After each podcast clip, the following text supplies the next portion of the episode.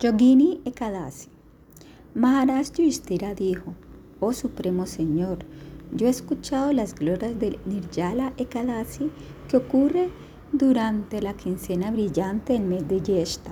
Ahora deseo escuchar acerca del Ekadasi que ocurre durante la quincena oscura del mes de Ashada, junio-julio. Sea amable y descríbeme en detalle oh destructor de demonio amado.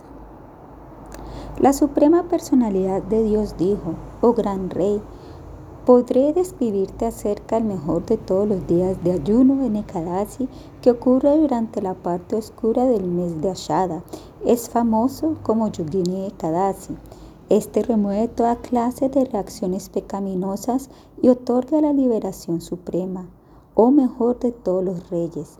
Este Ekadasi libera a las personas que están sumergidas en el vasto océano de la existencia material y los transporta al mundo espiritual.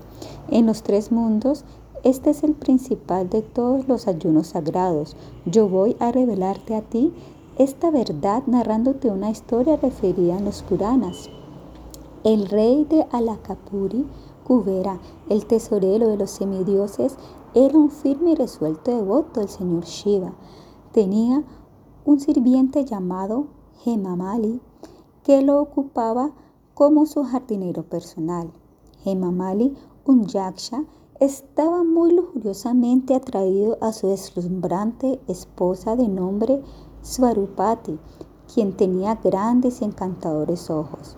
Su deber diario de Hemamali era visitar el lago Manasarova y regresar con flores para su amo Kubera, que luego las usaba para la adoración del señor Shiva. Un día, después de recoger las flores, Hemamali fue donde su esposa en vez de retornar directamente a donde su amo y cumplir con su deber. Absorto en su cita amorosa con su esposa, se olvidó regresar a la morada del señor Kubera, o rey, Mientras Hemamali está disfrutando con su esposa, el rey Kubera empezó la adoración al señor Shiva en su palacio y pronto descubrió que no habían flores listas para el puya al mediodía. La falta de tan importante artículo enfureció al gran semidios y enseguida preguntó al mensajero Yaksha, ¿por qué no ha venido ese Hemamali de corazón sucio con las ofrendas diarias de flores? Anda.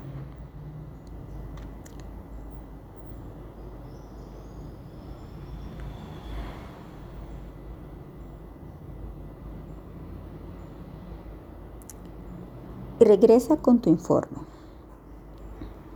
El Yaksha regresó y dijo a Kubera, oh querido señor, Hemamali está sueltamente disfrutando de sexo con su esposa.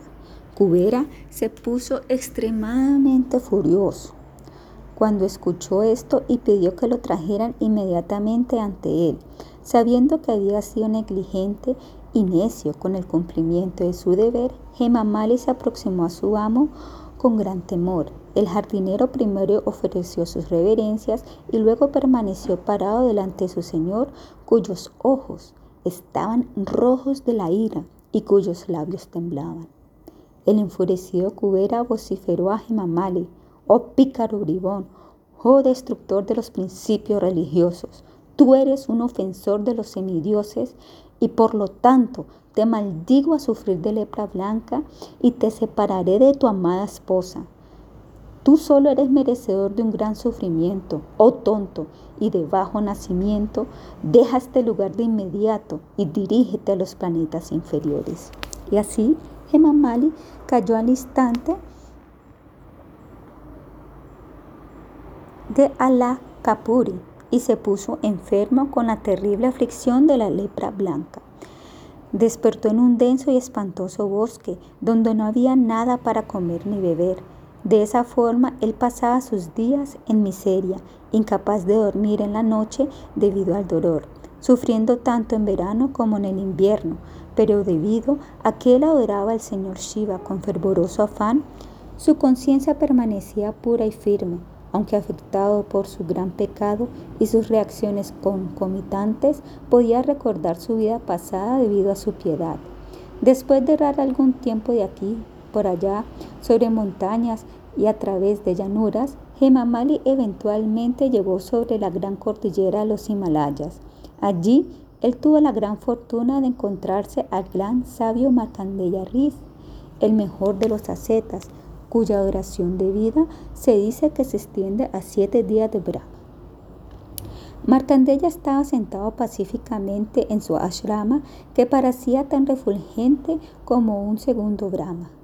Hemamali, sintiéndose muy pecaminoso, se paró a una distancia del magnífico sabio y ofreció sus humildes reverencias y oraciones. Siempre interesado en el bienestar de otros, Markandeya vio al leproso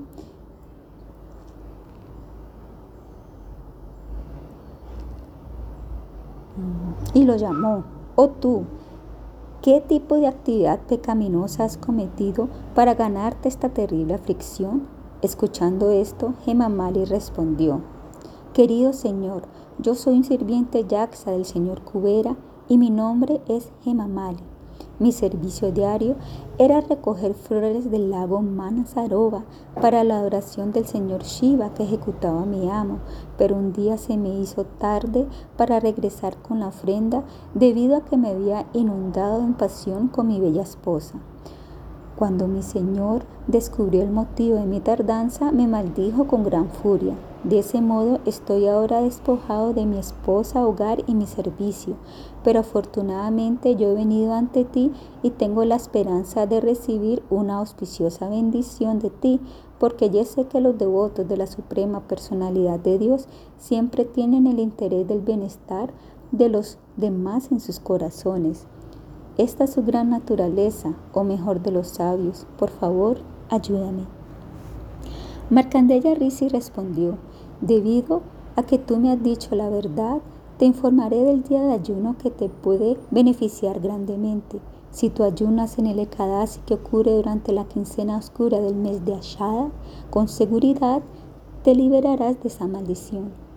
Al escuchar estas benditas palabras del afamado sabio, Hemamali cayó postrado en completa gratitud y le ofreció sus humildes reverencias. Pero Marcandeya se paró y le levantó a Hemamali llenándole con mucha felicidad. De ese modo, tal como el gran sabio le había instruido, Hemamali fielmente observó el ayuno de Kadasi y por su influencia volvió a ser el apuesto Yaksa. Luego regresó a casa donde vivió muy feliz con su esposa. El señor Krishna concluyó, así como tú puedes ver, oh Yudhishthira, el ayuno en Yogini Ekadasi es muy poderoso y auspicioso. Cualquier mérito que uno obtiene por alimentar a 88 mil piadosos brahmanas es también obtenido solo por observar un ayuno estricto en Yogini Ekadasi. Aquel que ayune en este sagrado día de Kadasi, con ello destruye montones de reacciones pecaminosas y se vuelve más piadoso. Oh rey, de ese modo te he explicado las características de este yogini Ekadasi. De este modo termina la narración de las glorias de Ashada Krishna Ekadasi del Brahma Vajiparta Purana.